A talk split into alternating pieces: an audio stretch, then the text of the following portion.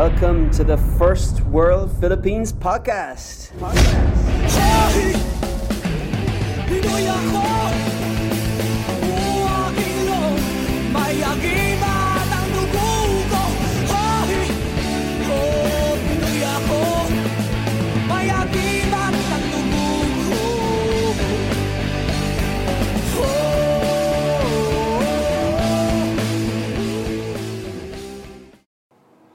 Hey guys, I have another inspiring interview, this time all the way from the Middle East, the UAE. So I got I feel very blessed that I get some opportunities to go overseas outside of the Philippines and to meet some overseas Filipinos and I was blessed to spend a few days in the UAE meeting some world-class Filipinos and one of them was extraordinarily inspiring. Her name is Maida Guzman, an extraordinarily successful entrepreneur a mother, superwoman extraordinaire, and I got to, sit down with her, speak to her about maybe other sides of living as an overseas Filipino that perhaps most Filipinos don't talk about or don't op- open up about, and that's the struggles, especially uh, being a mother and the struggles that entails. So.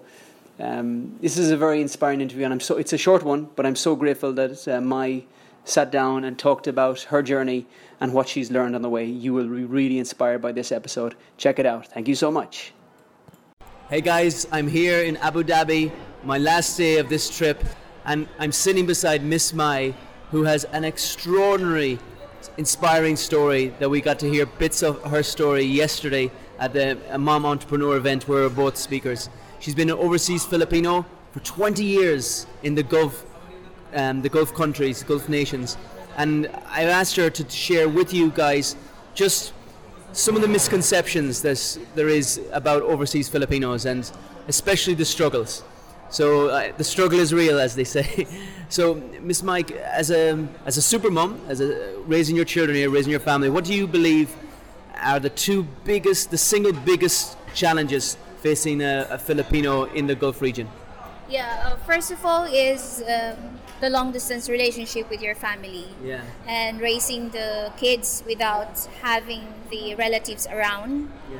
Yeah, that's the first one. And especially it's um, how to deal, how to manage the domestic work and my of being an overseas Filipino worker as Yeah. well. Yeah. And the second one, in terms of the cost? And uh, yes, especially the uh, one of the thing is the uh, raising the children is quite uh, very um, costly. The standard of living here is very expensive. Exactly. Yeah. And looking to, towards those challenges, because you have 20 years of experience here, and I'm sure you've seen many overseas Filipinos come and go, and uh, I guess you've, you have a greater insight into what it takes to be a successful overseas Filipino. Now, what advice would you give our, our, our, our friends that are following us on this video about how, what is the keys to becoming successful as a Filipino uh, in another country? Um, I think this time I'm going to speak in Tagalog in order for everyone to relate with me. First of all, Filipinos are born with uh, being resilient and uh, matyaga and madiskarte. But there's one thing that you need to to remember before uh, entering into um, a decision going abroad. You have to make sure that buon loob mo when you come out from the Philippines because it's not easy living abroad.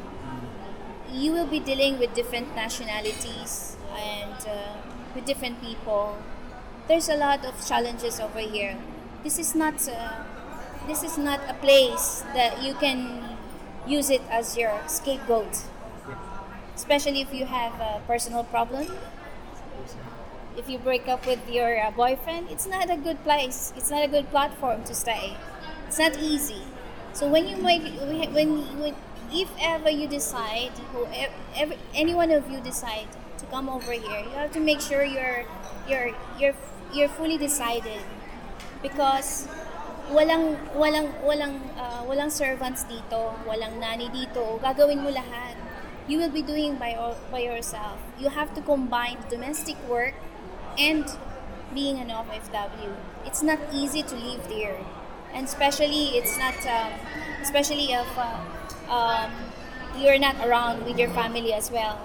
Um, right now, especially the the the Christmas is fast approaching. Everybody's enjoying the Philippines. It's more fun in the Philippines than living abroad. Wow. Yeah. So, Miss Mai, my final question. I know for the last 20 years you've been very actively involved in the Filipino community in the Gulf region and you have a sincere love for your fellow kabayan. Let me ask a question about your homeland, the Philippines. What is the great vision, the great dream you have for the Philippines? Over the last 30 years, the world has known the Philippines because of people like you, the overseas Filipino. But in the years to come, the next 10, 20 years, before, it, before our lifetime, in our lifetime, what is your vision for the Philippines? Of course, to be on top of the world and to be the world class Filipino. First world Philippines in our lifetime? Yes. Ah, thank you. Mabuhay Pilipinas. Thank you, Mabuhay. Miss Thank you so much, And I look forward to seeing you again when we come back to the UAE. Hey, this is Mike again. Thank you so much for listening to the First World Philippines podcast. It would mean so much to me if you left a review, if you share this podcast, somehow help us spread the word. We do this for free. All we ask in return, please consider sharing this with your friends, people who love the Philippines, and people who want to become successful in this country. This is their podcast. Thank you so much. I'll see you in the next episode.